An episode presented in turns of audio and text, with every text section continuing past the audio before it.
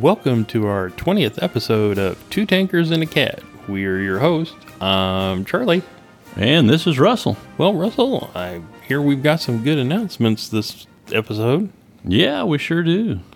Our Patreon and even our PayPal's going up, and we really appreciate everybody's, you know, support. And we're just so pleased with everything. I mean, we went international, and we've got thousands of followers, and this is this is just great. It is. I mean, I it's well beyond my expectations to be honest with you and just so grateful for all the folks out there that's that's donating and helping this stay alive. I mean, it, it really means a lot to both of us.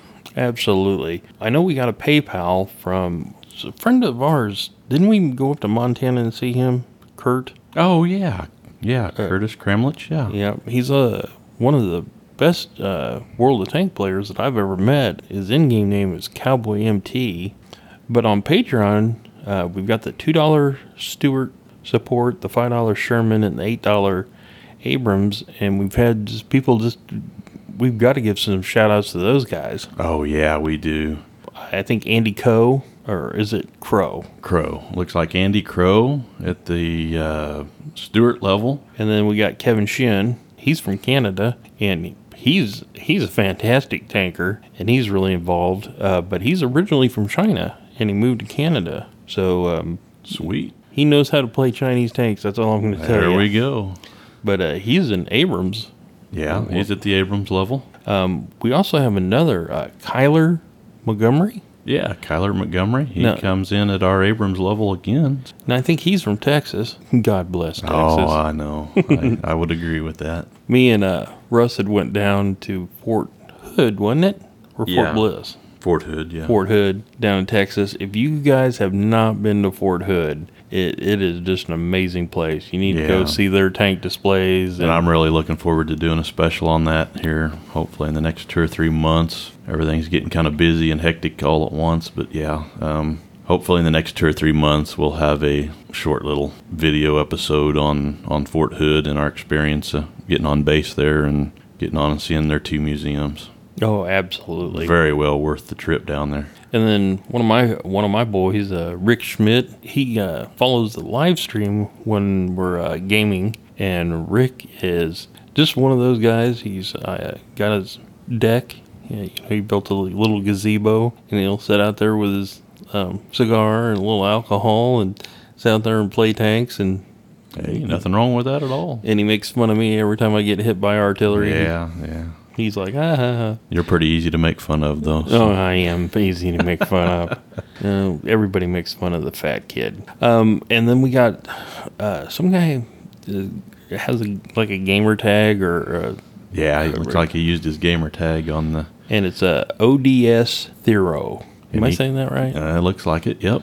and we wanted to give you a shout out. We appreciate it. Yeah, he comes in at the Stewart level. Yeah. Yeah, uh, we just we're we're so blessed. Yes, we are very, very thankful you for you folks that are supporting us, and means that you must like our content. So Yep, and we're trying to Yeah. get, get some good stuff out there. We get we've been getting messages on Facebook and everything else. Uh, we had a guy from New Zealand said, "Hey, why don't you do an episode on the New Zealand tank?" And I'm like, "You know what? I think we will." yeah, If you guys haven't seen that, it is a strange looking little tank. when we started this, I had no clue it was going to get this big. yeah, I, I, I'll agree. A- and it kind of tell you where we're at. Um, yesterday was July 4th, and then earlier this week uh, was Tiger Fest. And uh, friends of the show, uh, Craig Moore, um, Ed, Sophie Watt, uh, even Rob Cohen was up there in Bovington, and they were all like, "When are you going to get up here?" And I'm like, "When we get a couple of thousand Patreon people sending us out there." or you know, and Rita Gamer, uh, she she just uh, found out about the show, so that's a Oh, bonus yeah, there. Yeah, that's nice. Uh, yeah, I'm kind of hoping some of the war. we'll make it to Bovington eventually. I mean, it- we'll get there. if we can get wargaming Yeah, sponsor there we go. or somebody. We will play your tank game. Just send us to Bovington. I played already anyway, so I know. we but we don't play well. I know, I know. Um, we I was live streaming the other night, and I had a, a wargaming staff employee message me, and they're like, "We appreciate you streaming our games, but could you play better?" And I'm like, "Oh."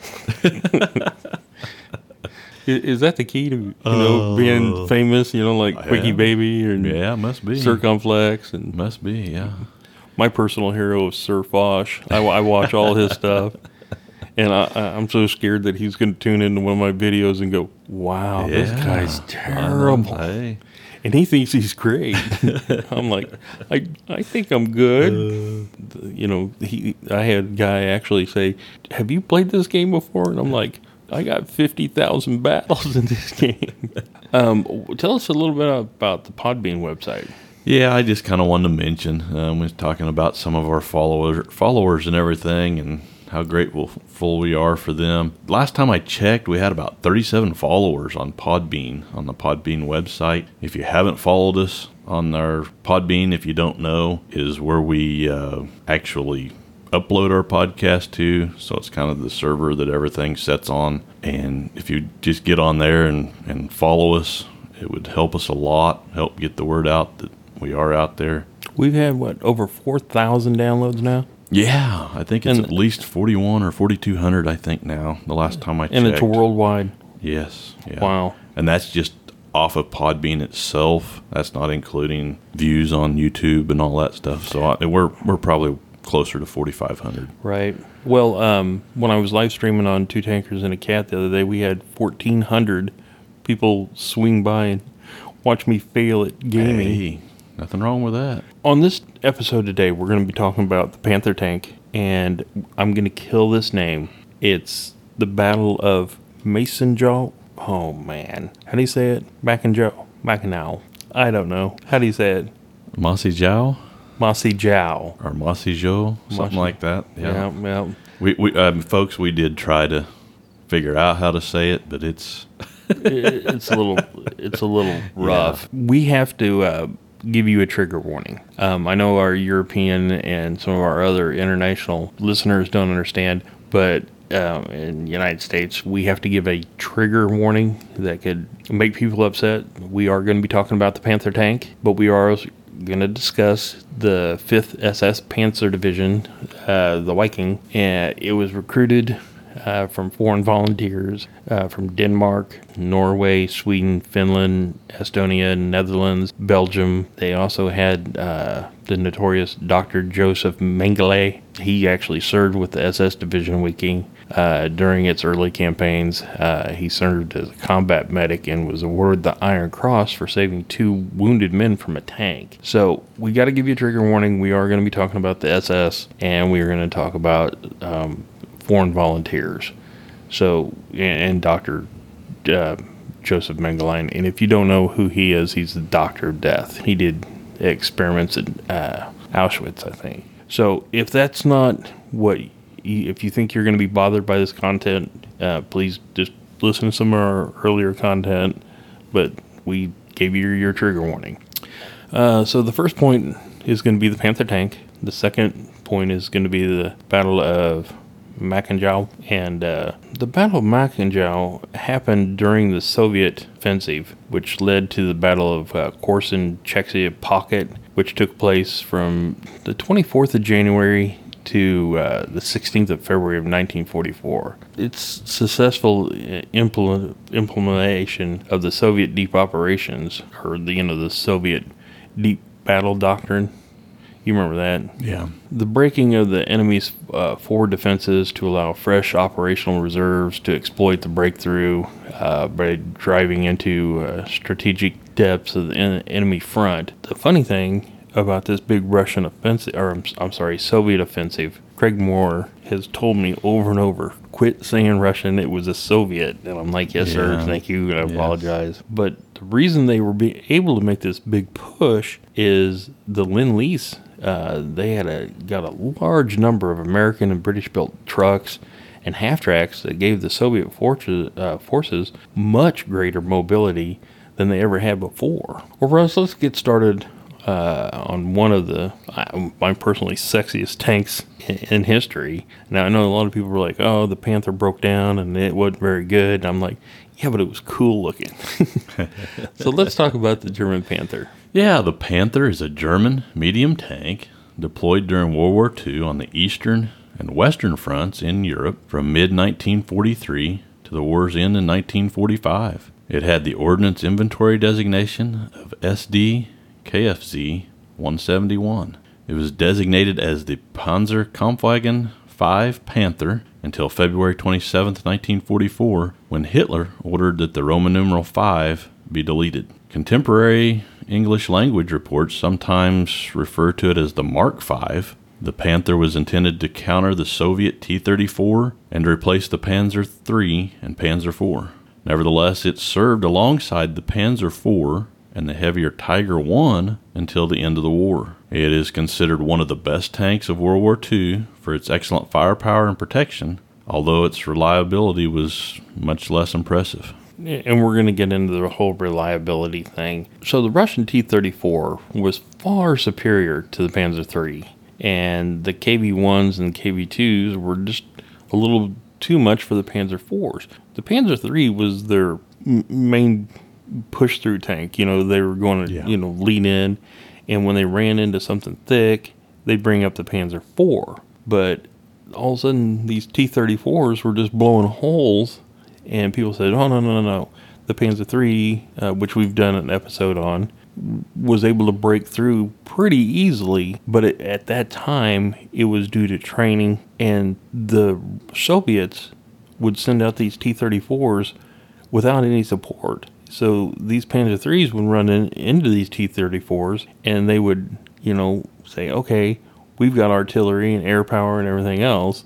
We've ran it in, into these T-34s. Let's dump some artillery on them and some, you know, aerial attacks. But when the Soviets got their stuff together and started supporting the tanks, you know, with artillery and infantry and stuff like that, these Panzer threes were in a world of hurt.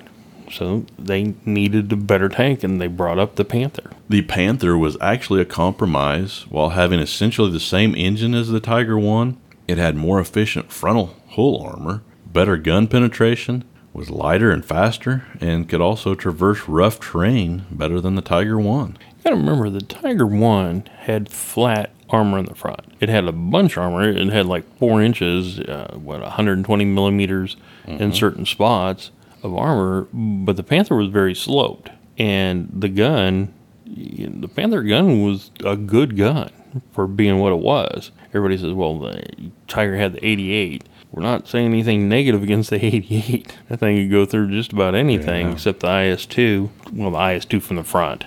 You know, we've talked about that. Good lord, you know, the Panther was lighter. Mm-hmm. It could handle, you know, more different tyre- terrain and could go cross the bridges that the Tiger would just fall through. Sure. the trade off was weaker side armor, which made it vulnerable to flanking fire. The Panther proved to be effective in open country and long range engagements, but did not provide enough high explosive firepower against infantry. So the Panther was good in anti tank, you know, mm, fighting yeah, other tanks yeah. from the front, but you know against bunkers and you know somewhere it's dug in in the city, the HE rounds just weren't very good.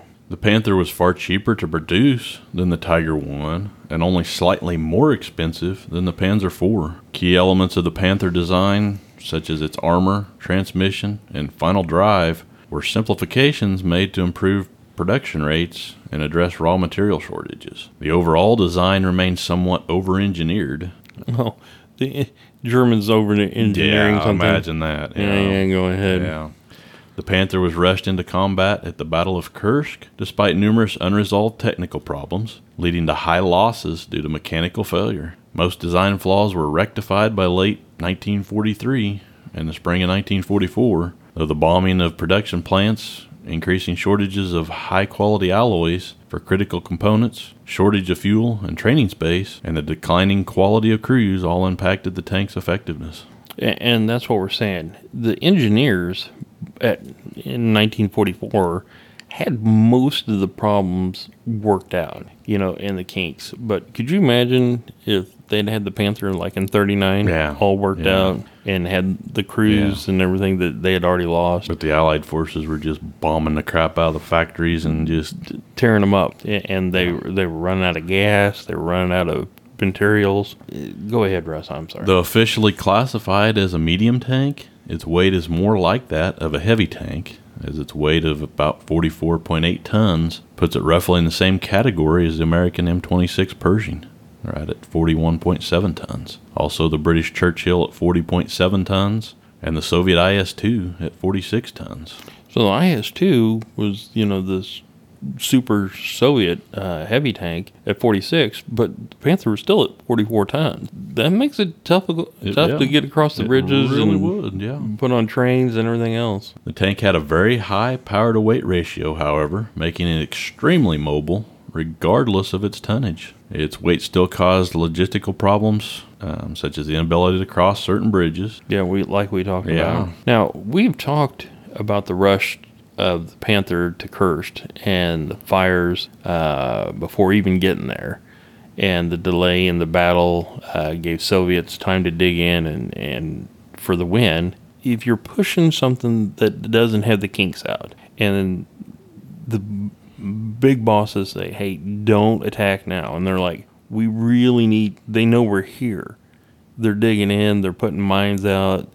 The rains are coming, and we're holding off for these tanks. Some of these Panther tanks, by the time they got there, well, headed out there, they they what had seven of them or something like that just catch fire Yeah. when they were driving there. So they really needed to get them the kinks worked out before they put them Sure. in, in, into such a huge battle or delay a battle because of it.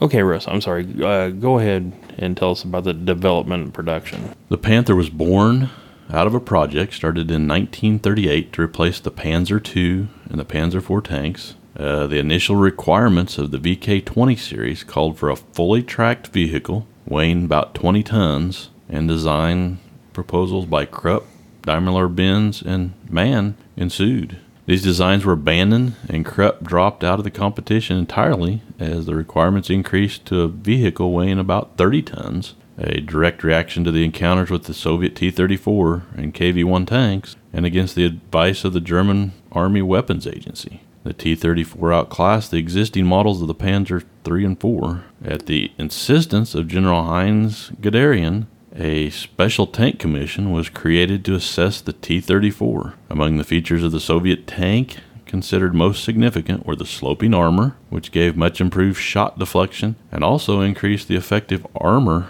thickness against penetration. The wide track, which improved mobility over soft ground, and the 76.2 millimeter or 3 inch gun, which had good armor penetration and fired an effective high explosive round. They're seeing this T 34, and Heinz Guderian was their, you know, head tank guy, uh, one of their uh, field marshals. And he was like, listen, this sloped armor on this T 34, we need to put that into effect. You know, our, our Panzer 3s and our Panzer 4s are just getting outclassed. And with their wide tracks, they was great for the Soviet snow and the mud, and the, it was just a way better tank. They were like, okay, we're gonna have to we're gonna have to get something that's that can fight against these things and overpower them.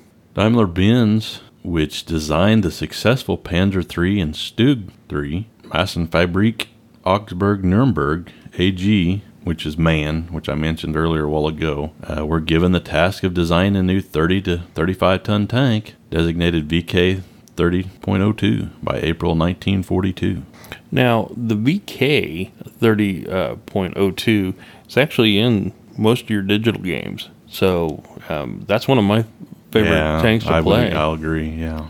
it, it was just a really good tank. If you go to uh, Tank Encyclopedia, and I'm hoping we'll, when the episode comes out, we'll put some pictures of this, but the VK 30.02 uh, DB design, it actually resembled the T-34. Uh, its hull and its turret, and also uh, was powered by a diesel engine. It was also driven from a rear drive sprocket with the turret situated forward Uh, the incorporation of a diesel engine promised increased operational range, reduced flammability, and allowed for more efficient use of the petroleum reserves. Uh, Hitler himself considered uh, the diesel engine imperative. So, for the new tank, DB's pro- uh, proposal used an external leaf spring suspension in contrast to the man's uh, proposal of a twin torsion bar. But the German engineering opinion was that the leaf spring suspension was a disadvantage and that using torsion bars would allow a greater internal uh, hole width, which uh, Yeah. they, they have a point. It was uh, also opposed uh, the rear drive because the potential for tra- track fouling. Benz uh, still preferred the leaf springs over a torsion bar system as it resulted in a silhouette about 200 millimeters or uh, 7.9 inches shorter and uh, rendered complex shock absorbers unnecessary. Uh, the employment of a rear drive provided additional crew space and also allowed uh, for a better slope on the front hull, which uh, was considered important in preventing penetration by armor-piercing shells. So you know, there you've got some really smart guys working on this tank. It's basically based off the T-34. But uh, like I said, if you get a chance, uh, you want to go look at the Tank Encyclopedia online, I know Craig and Ed and a bunch of other guys are editors on there, and they help keep that updated with uh, correct and Yeah, they do. They, I mean, you can tell they have put a lot of work into that website. they really is- have. It's a very, very good go-to. Russ. Go ahead and uh, tell us some more. The man design embodied a more conventional configuration with the transmission and drive sprocket in the front and a centrally mounted turret. It had a petrol engine and eight torsion bar suspension axles per side. Because of the torsion bar suspension and the drive shaft running under the turret basket, the man Panther was higher and had a wider hole than the DB design. What? Still not as tall as uh, uh, Lee. It's really not. nope. The Henschel firm's design concepts for their Tiger One tank suspension and drive components using its characteristic format, large overlapping interleaved road wheels with a slack track using no return rollers for the upper run of track. They, you know what? If you ever looked at the Tiger One, it's got a bunch of wheels. It does. it also features shared with almost all German military half tracks designed since the late 1930s and were repeated with the man design for the Panther. These multiple large rubber rimmed steel wheels distributed ground pressure more evenly across the track. The man proposal also complemented Rheinmetall's already designed turret modified from that of the VK 45.01 and used a virtually identical Maybach V12 engine to the Tiger 1 heavy tank's Maybach HL230 power plant model. So basically, you're putting the Tiger engine in a T34 design. It's it's pretty good idea right there. On the suspension, maybe not use the Tiger suspension. those rubber wheels. I mean, yes, it did uh, even out the weight, make it a lighter tank to get across bridges and stuff. That's a lot of wheels. It is. And and when they were damaged, you spent hours Yeah, yeah. taking off two to three wheels to get to one damaged one. The two designs were reviewed from January to March of 1942, and Reich Minister Todt and later his replacement, Albert Speer, both recommended the DB design to Hitler because of its advantages over the initial man design. At the final submission, Man refined its design, having learned from the DB proposal, apparently through a leak by a former employee in the Wallproof 6, senior engineer Heinrich Ernest Kniepkamp, and others So basically, what we're saying is, man, uh, basically had got snagged one of the DB employees Yeah. and said, "Hey, what are they doing over here?" And they kind of did it. He showed them their design and leaked said, some information to him, yeah. said, "Oh, "Okay." So what did Speer have to say? On March 5th, 1942, Albert Speer reported that Hitler considered the Daimler Benz design to be superior to Mann's design. A review by special commission appointed by Hitler in May of 1942 selected the Mann design. Even though they kind of snagged their idea from Yeah. DB, Hitler approved this decision after reviewing it overnight. One of the principal reasons given for this decision was that the man design used an existing turret designed by Rheinmetall's Borsig, which the DB design would have required a brand new turret and engine to be designed and produced, and that would have delayed the commencement of production. This time saving measure compromised the subsequent development of the, of the design. So basically, they're like, we've got the turret, They've already got a turret made, yeah. a- and we've got this other, we've got the engine. Let's just go with this, so we don't have to build all, all this brand new stuff. Yes. So I know Speer had a lot to say about the Panther. What's some of the stuff that he uh, did and wrote about? Yeah, Albert Speer recounts in his autobiography, Inside the Third Reich, since the Tiger had originally been designed to weigh 50 tons, but as a result of Hitler's demands had gone up to 57 tons. Um, they decided to develop a new 30 ton tank, whose very name Panther was to signify greater agility. Though light in weight, its motor was to be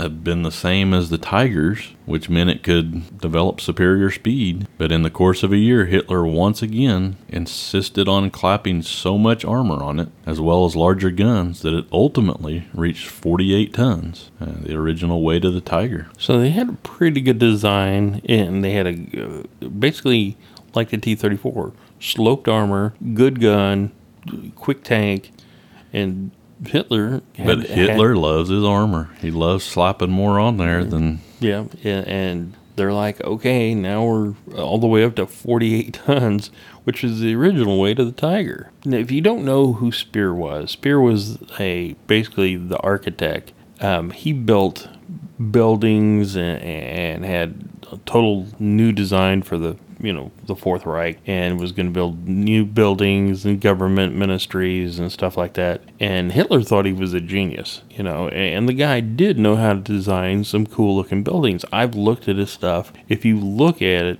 he had some really great you know designs. Um, he also got into the armaments and stuff like that. You you know what?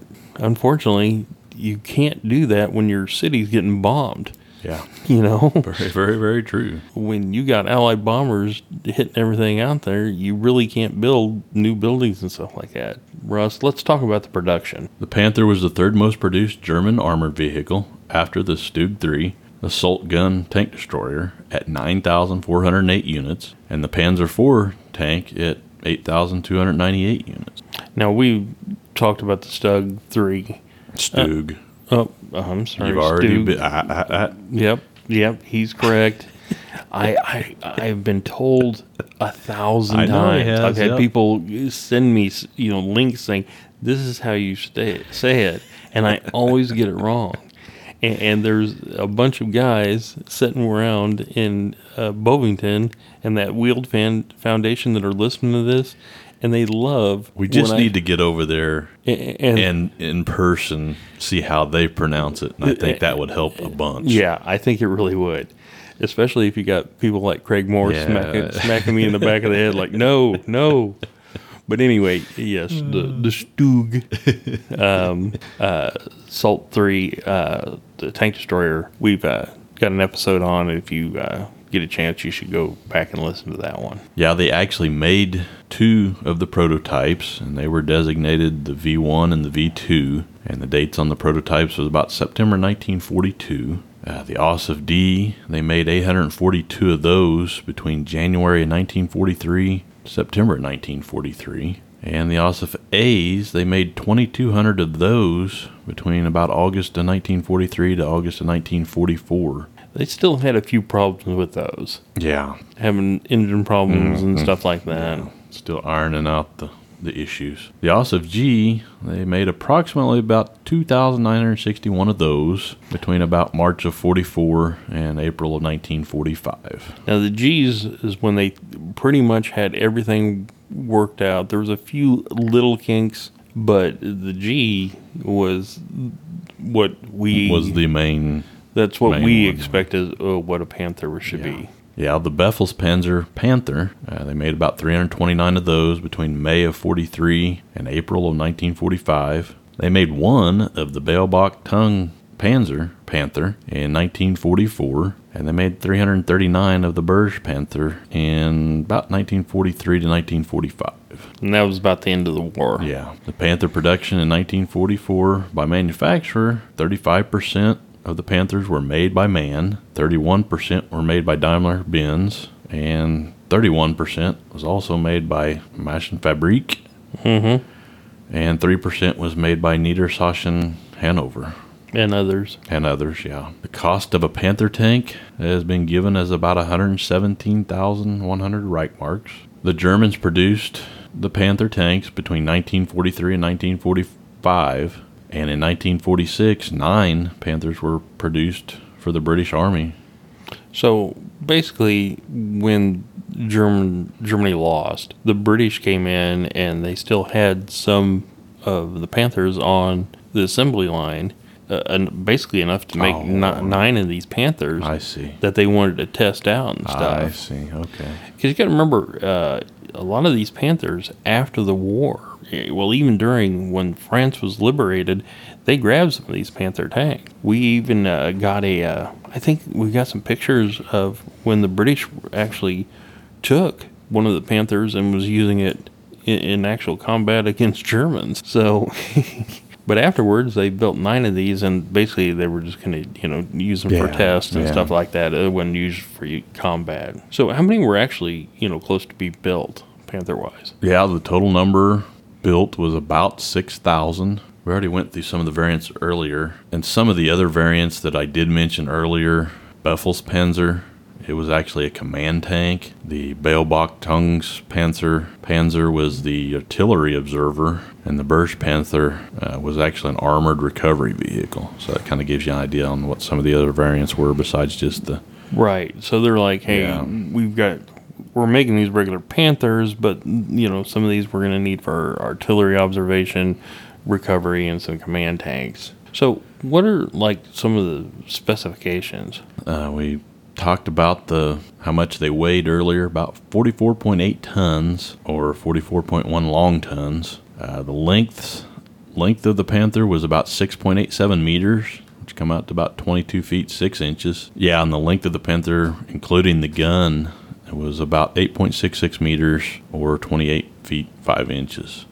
Now, what what we mean by that is the Panther had an extremely long gun, and can you imagine that being in the forest and stuff like that? oh, I don't know how they would do it. Yeah, Yeah. and you know, I mean, it was a great Yeah. sniper gun, but it when it's sitting there trying to turn and hedgerows. I know we talked about that the other day about in game, how hard that would be if your gun. yeah in the world of tanks game if your gun actually was damaged Y- yeah, running into a building or a tree or something. I mean it's or, or just turning down an alleyway and, and running in. Your gun would be hitting that, you know, Yeah. walls and stuff like that. yeah. So it would with a longer gun, it would be harder to Maneuver keep around. from damaging it. Yeah. Yeah. The width of the tank was about 3.27 meters or 10 foot 9 inches. And with the skirts, that would have made it about 3.42 meters wide or 11 foot 3 inches. The height, 2.99 meters high, 9 foot 10 inches high. Boy, that is close to being Getting closer to, to the, the lee. to the M3 Lee. From the top, from the bottom of the track to the very, very top of the lee, the Panther Yeah. was about that tall. Yeah.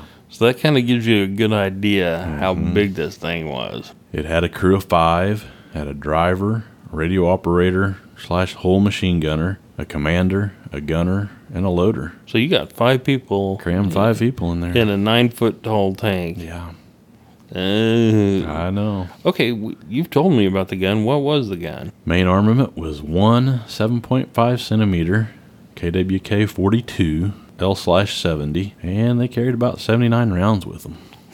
That's a lot of rounds. It is. So what, like secondary armor, did it have? They had two 7.92 millimeter machine guns, MG 34 machine guns, with about 5,100 rounds total. So they had some armament in that thing. They That, really that, did. that'd keep your infantry back. yeah. It had a V12 petrol Maybach HL230 P30 engine. It kicked out about 690 horsepower of power out of that thing. So 690 horsepower. That's I know. that's pretty good. Quite a bit. Is that what we mentioned was the same engine as the Tiger. Tiger? Yeah, Yeah, it had a power to weight ratio about 13.77 horsepower per ton. That's not bad. Not bad at all. Transmission was a ZF AK 7 200, had seven forward speeds and one reverse speed. Wow. It had a double torsion bar suspension with interleaved road wheels. I still don't like the road. Wheels. I wheel. know. The, the, if you have to take off, Yeah. you know, four wheels to repair one that's Yeah. broken, You that's get- a lot you of get time. hit. You get I- hit with another shell or you know or a landmine yeah, or something. Anything. That- You're going to be down for a while. That'd be rough to fix out, especially if it was really cold or it was raining, muddy. Oh man, what a mess! Had a fuel capacity of 720 liters or 160 gallons. Operational range on the road was about 200 kilometers, 120 miles, or across country, the range was about 100 kilometers or 62 miles. With a full tank of gas, you're you're moving. You're you're in a good sniper tank. All right, what kind of speeds are we talking about? Yeah, the speed was about 55 kilometers an hour or 34 miles per hour on some of the first models. And then they kicked it down a little bit to about 46 kilometers an hour or 29 miles an hour in some of the later models. Yeah, because they were putting on stuff that Hitler wanted. Hitler's armor that he wanted on it. Made it what a thirty ton up to a forty ton. Probably not a good idea. Probably not a good idea. If it's not broke, don't fix it. I know. Um, we've talked a little about how uh, the British had taken nine of these Panthers off the assembly line and used them. Uh, and when I say used them, they didn't use them in combat. Now the French did. Um, in fact, uh, I was sitting there watching the Tiger uh, Fest guys. They're like, "Hey, look, we got new French Panthers, and look at the camo and stuff like that." There's a uh, French tank museum. I always kill this name, Samoan or Samoa, but they've got uh, a panther out there that they've been you know showing off and taking. So you know the French, you know, they were there, they were broke down or left behind, so they grabbed them and they used them. You know, it, the Panther was a good tank at that point. The, the especially the G models. Yeah, kind of getting into some of the combat use. The first production Panther tanks were plagued with mechanical problems, like we had already talked about. The engine was dangerously prone to overheating, and it suffered from connecting rod or bearing failures. They had gasoline leaks from the fuel pump or carburetor, as well as motor oil leaks from the gaskets that produced fires in the engine compartment, which resulted in the total write off of about three Panthers due to fires. And this was in February of 1943 during one of the very first, probably, combat uses. Yep. So three of them burned down. Just Burned to the ground, probably, yeah, before they could even get to where they were going. If you're spending a hundred and seventeen thousand Reich marks and you're sitting there watching it burn down, just trying to push to the front, uh, Uh, you might have some problems. The transmission and final drive breakdowns were the most common and the difficult to repair. A large list of other problems were detected in these early Panthers, and so from about April through May of 1943, all Panthers were shipped to Falkensee and Nuremberg for a major rebuilding program. So they took all these tanks out and they were losing them and they were breaking down and they were snapping apart. And they're like, listen, we need to send them all back and you need to fix them. And so they had to go back to their little Panzer 3s and Panzer mm-hmm. 4s. You know, you take a tank crew that's with the Panther and they fire the gun and they've got the armor, and then you take them out of that tank and stick them back in a Panzer 3, that's got to really play on your mind. And if I had to guess, somebody probably paid dearly for some of these oh, issues. Oh, could you imagine, you know, Hitler's, you know, Yeah. SS, you know, and the mm-hmm. Gestapo saying, why do we have to load up all these tanks and bring them back? Yeah. Somebody had a bad day. Yeah, the rebuilding program did not correct all of the problems, so a second program was started at Grafenwöhr and Erlangen in June of 1943. Reliability finally improved with the Ausf A and later G of the Panther, with availability rates going from an average of 37% by the end of 1943 to an average of 54% in 1944. Now, what they're talking about is if you have 100% of your tanks moving from the factory to the battlefield headed out, 37% of them were actually at the battlefront ready to go. And that's what we talked about the M4 Sherman. You sent 100 tanks over there, they were you, you got a Yeah. 100 tanks in the They field. were ready, yeah. They sent 100 tanks and they had 37 ready to fight. Yeah, yeah. So even at the like you were talking about in uh, 1944, they're sending 100 percent of the tanks, and only 54 percent are working. The Panther had problems. Got some We're, issues. we're not making fun of it, No, and we're not. no. We love the look of the Panther. It it just wasn't mechanically reliable. They never got it up to 100%. By mid 1944, the Panther was at its peak performance and widely regarded as the most formidable tank on the battlefield. Now, I've touched on the delay problems at Kursk. You know, they held off the battle until they got these Panthers and everything. And, I, you know, touched on this. So, Russ, when Hitler wanted to know about the Panther, what did Guderian, you know, report back to, you know, Guderian's there on the front lines and they're sending these Panthers back, and Hitler's like, "Hey, I want to report."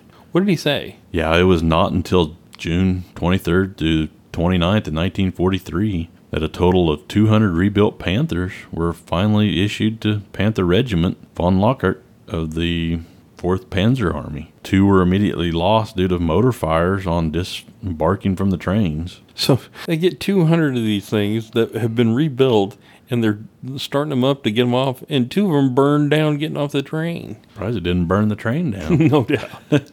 By July 5th, when the Battle of Kursk started, there were only 184 operational Panthers. Out of 200 that they rebuilt and sent back, and now they're holding off, waiting.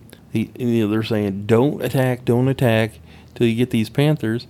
So by the time they get them up there, there's only 184. And within two days, this had dropped to 40 out of the 184 operational.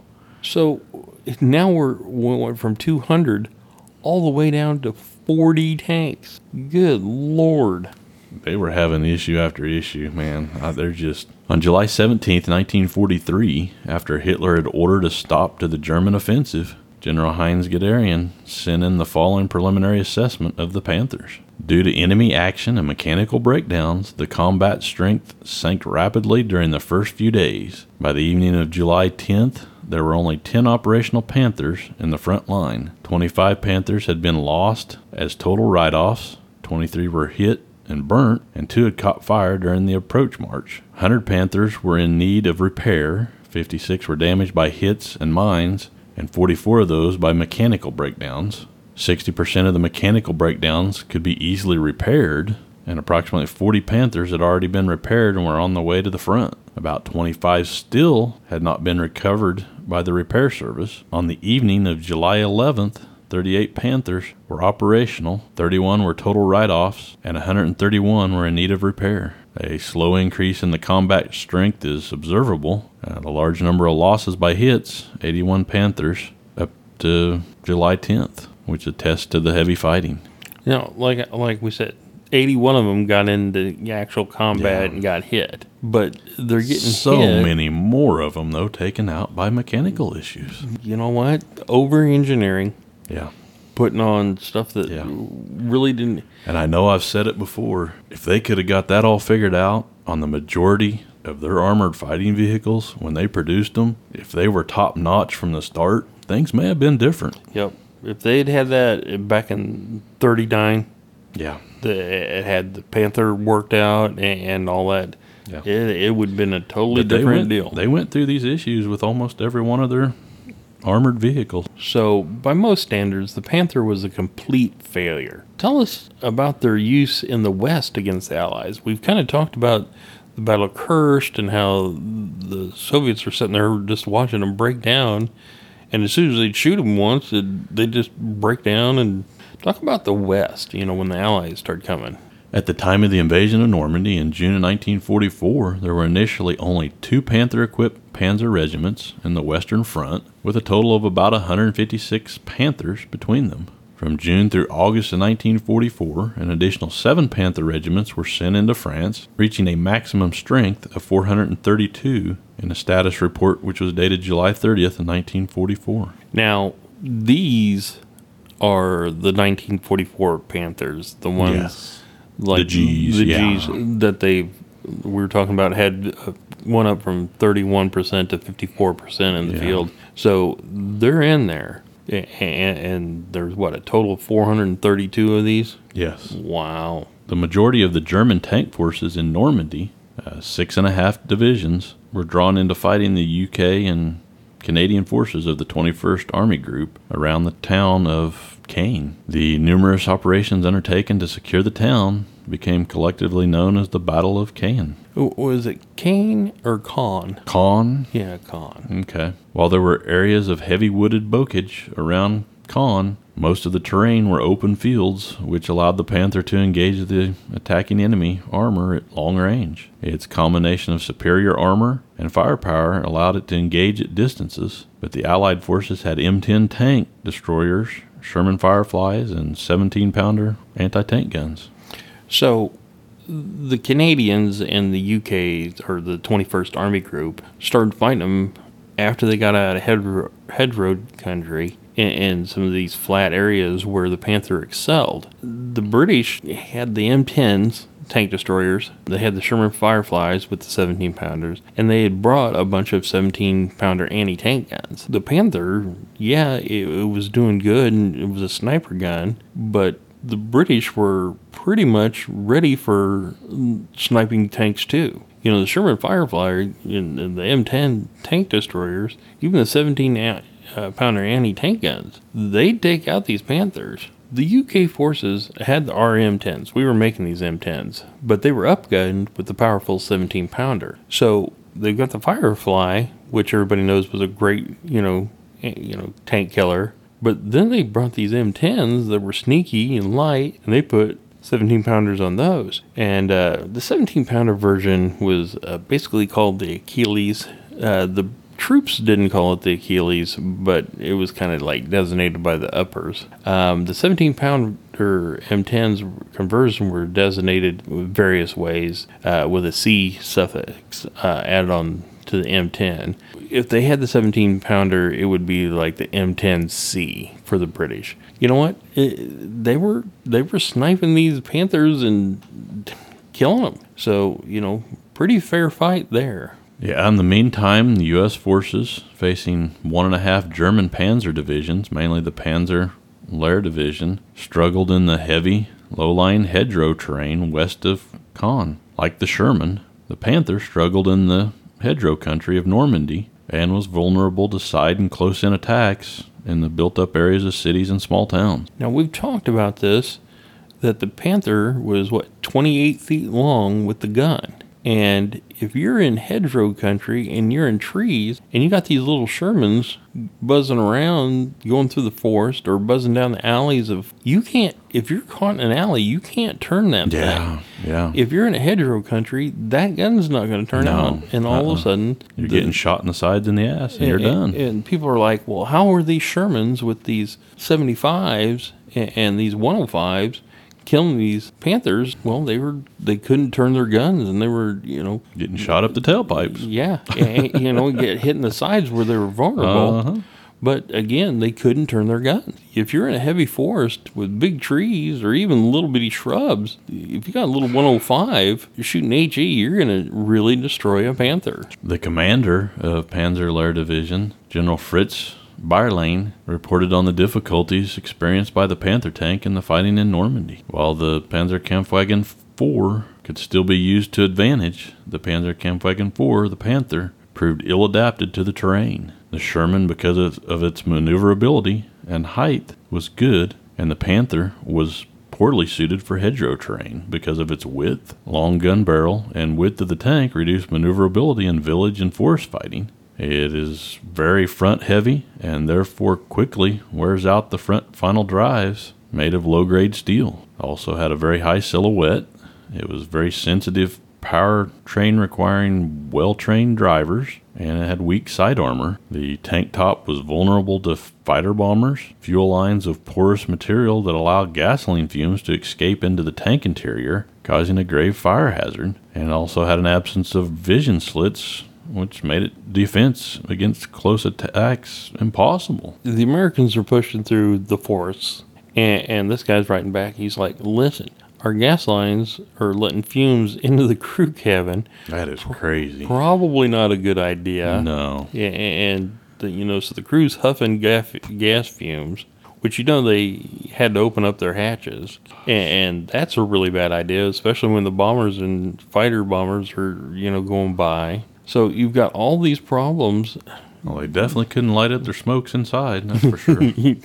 hey Bob, or hey Fritz, send me a cigarette. You know, maybe not a good idea. Through September and October, a series of new Panzer brigades equipped with Panther tanks were sent into France to try to stop the Allied advance with counterattacks. This culminated in the tank battles around Arracourt in September of 44, in which the mostly Panther equipped German forces suffered heavy losses in fighting against the 4th Armored Division of Patton's 3rd Army. The Panther units were newly formed, poorly trained, and tactically disorganized, and most units actually ended up stumbling into ambushes against seasoned U.S. tank crews. These are some of the tank crews that fought in Italy, uh, North Africa. They know what's going on, and they're putting, I hate to say it, old men and children in these Panthers or very untrained crews, and the Panthers are having all these problems, and they're not telling them to attack. If you get a chance to look at the Battle of Arracourt,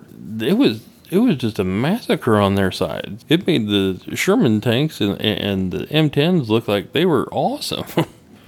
well, Russ, I know we're running late at time and we're having so much fun talking about this, but let's get to the Battle of Maciejow. Yeah, the Battle of Maciejow is one of many forgotten tank battles on the Eastern Front. The Panther tanks of the 5th SS Panzer Regiment were defending the area of Maciejow when the Soviet 11th Tank Corps attacked with two brigades. It had been quiet in Kovel sector for eight days. The Soviet efforts slackened noticeably, and there were rumors that the Red Army was preparing a major offensive. The high command of the German armed forces were convinced that it was going to come in the Kovel Ternopil area, and no one knew that this was an elaborate ruse on the part of the Soviets. They had simulated a massive buildup by running numerous empty trains into this area. As a result, the German command decided to launch a major assault to clear the situation in the Kovel area. The attack, which was proposed by German Field Marshal Model required significant tank forces, total of eight Panzer and two Panzer Grenadier divisions. The 5th SS Panzer Regiment Viking was withdrawn from Fortress Kovel and was moved to Maciejow as Corps Reserve. Basically, the Soviets are thinking there's going to be, you know, the Germans need something to concentrate on where they think they're going to have their attack. The, they tricked the Germans into thinking it was going to be at Kovel. So they went, you know, and started preparing and getting ready because the Soviets were bringing in all these empty trains and keeping them back and forth. And basically, their scouts and everything and spies were saying the Soviets are bringing a bunch of trains in. They're unloading a bunch of stuff. You guys are going to get hit in this Kovel area. So they're like, well, we're going to need a reserve. So they got the 5th SS Panzer, the Viking, and they said, okay, we're going to take you guys out and we're going to put you in uh, Maciejow uh, area. And I think it's by the Bug River. I think it's called Bug River. That's where Maciejow is close to. They put them there and they're like, okay, you're our reserve. So if we get in a big fight, you're going to come in and be the cavalry. So they put them down there. But what they didn't know is the Soviets were planning to just force their way through Maciejow. So the SS uh, Panzer commanders, like down there, thinking he's going to be reserve, and then he's starting to notice, uh, I think they're going to hit us here. And of course, German command saying, no, they're, they're not going to hit you down there. The Soviet offensive began early on the morning of June 22nd, 1944. The Germans were taken completely by surprise, and all remained quiet in the Kovel area. This was exactly the opposite of what the German command had predicted. The experts had made a fundamental miscalculation. In no way was Kovel the beginning of the Soviet offensive.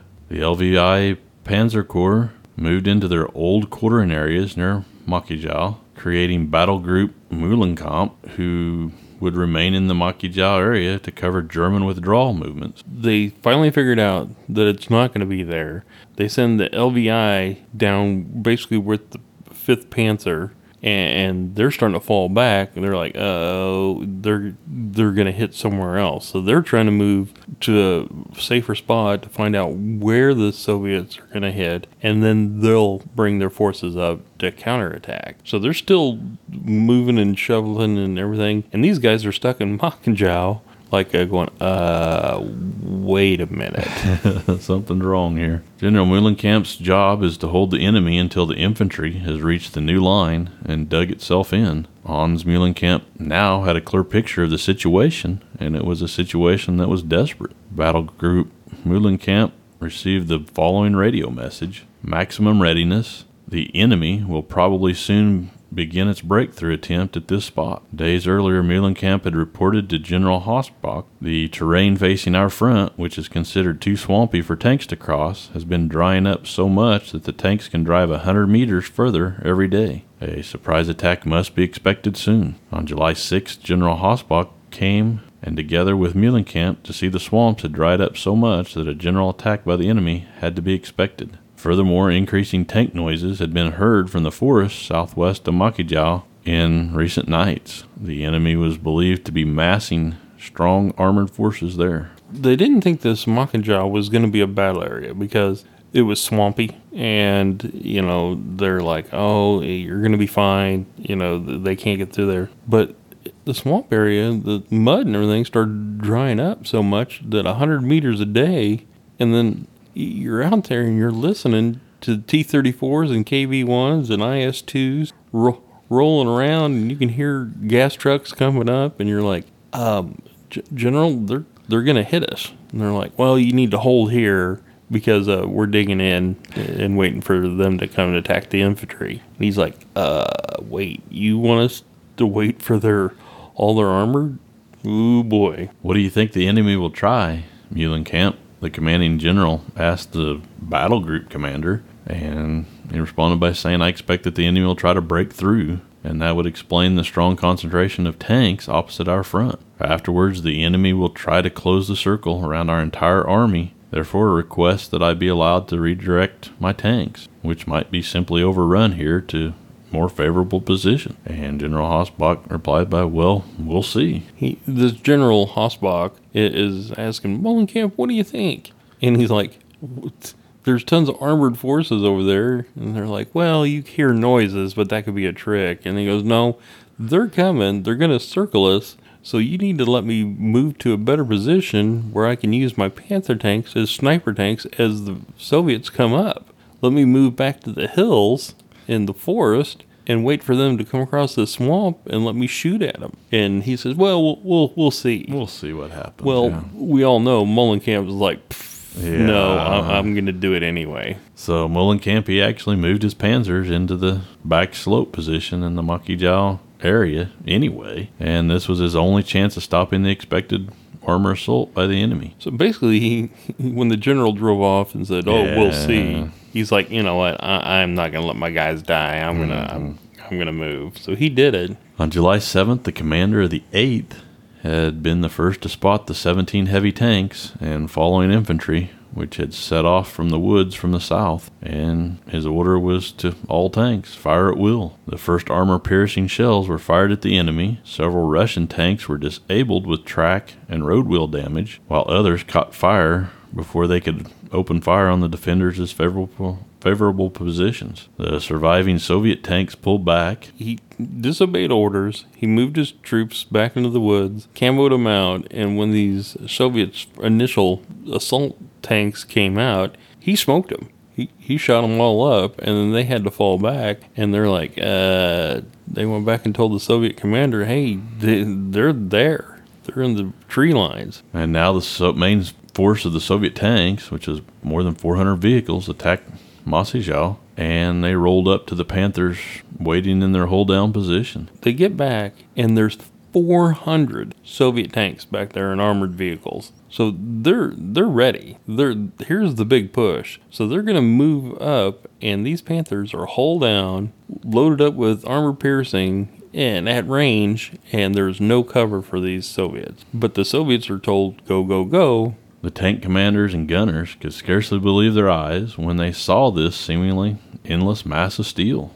second late, seconds later, Muhlenkamp heard and saw the flash of gunfire, and soon the first Soviet tank was in flames. All tanks opened fire, maximum rate of fire aimed carefully. The Panthers in the hold down position fired their 75 millimeter guns almost simultaneously, and after the first salvo, the battlefield resembled a huge junkyard. Dozens of enemy tanks lay on the plains, shot up, burning, ammunition exploding. Then the second salvo went out, inflicting the same devastation, and soon 50 of the 400 enemy tanks were in flames or disabled wrecks. Wow. They're laying some serious firepower down. The Panthers fired for 30 minutes, and for 30 minutes the Soviet tanks attempted to escape. They rolled into ravines, but were pursued and knocked out. When the sound of battle ebbed, 103 enemy tanks, including some of the newest and heaviest types, lay destroyed on the battlefield. So uh, when the battle was, you know, kind of ending, there was 103 enemy tanks that they had just shot to pieces out of their 400. That's a pretty big loss. Somebody, it is. somebody's going to have to go back to the Kremlin and talk to, you know, Stalin about that, or or get shot in the back of the Yeah, head. exactly.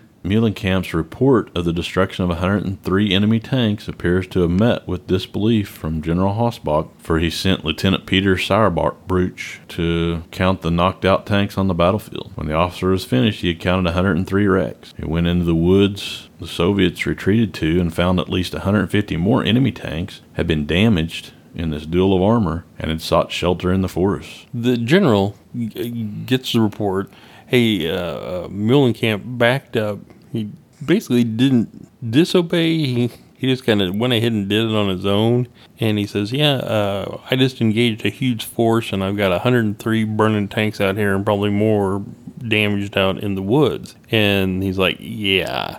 So he sends his secretary, basically one of his little lieutenants, down there, and he goes, "You know what?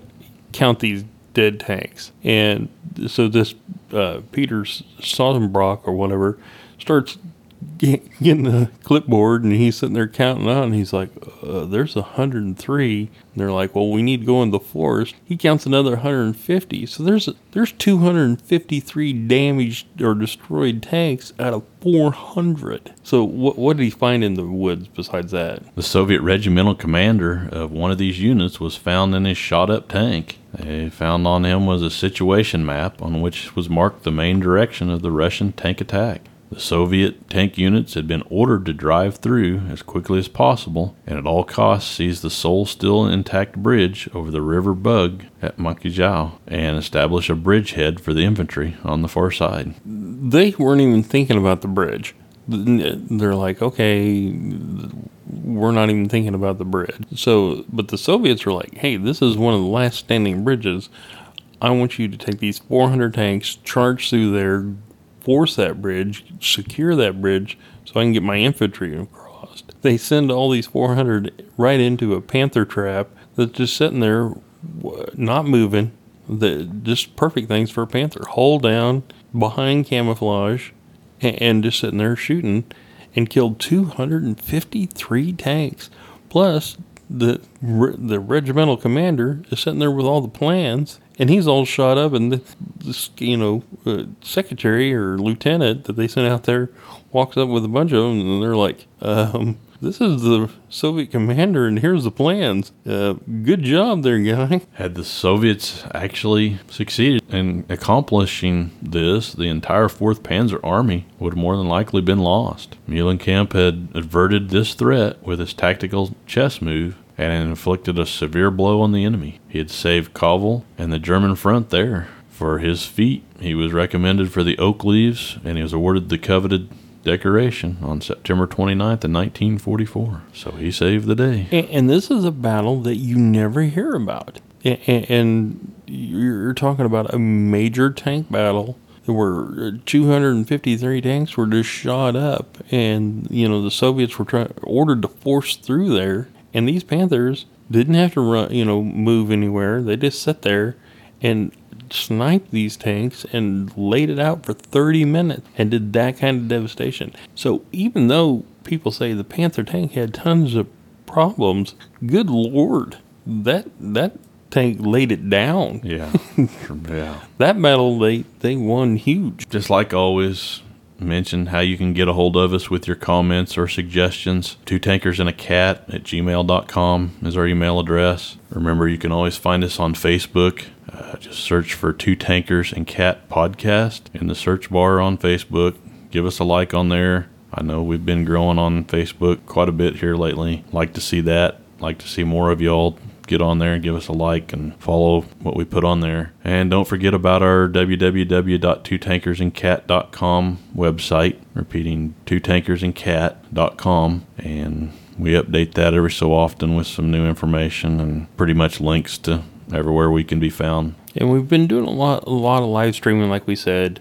Um, we've been li- live streaming on Facebook and on Twitch. Um, I'm going to try to get some of the famous Twitch stars like Sophie and Rita and some others to kind of help me with uh, some of the stuff on Twitch I'm having problems with, like music, because most people don't want to listen to me talk.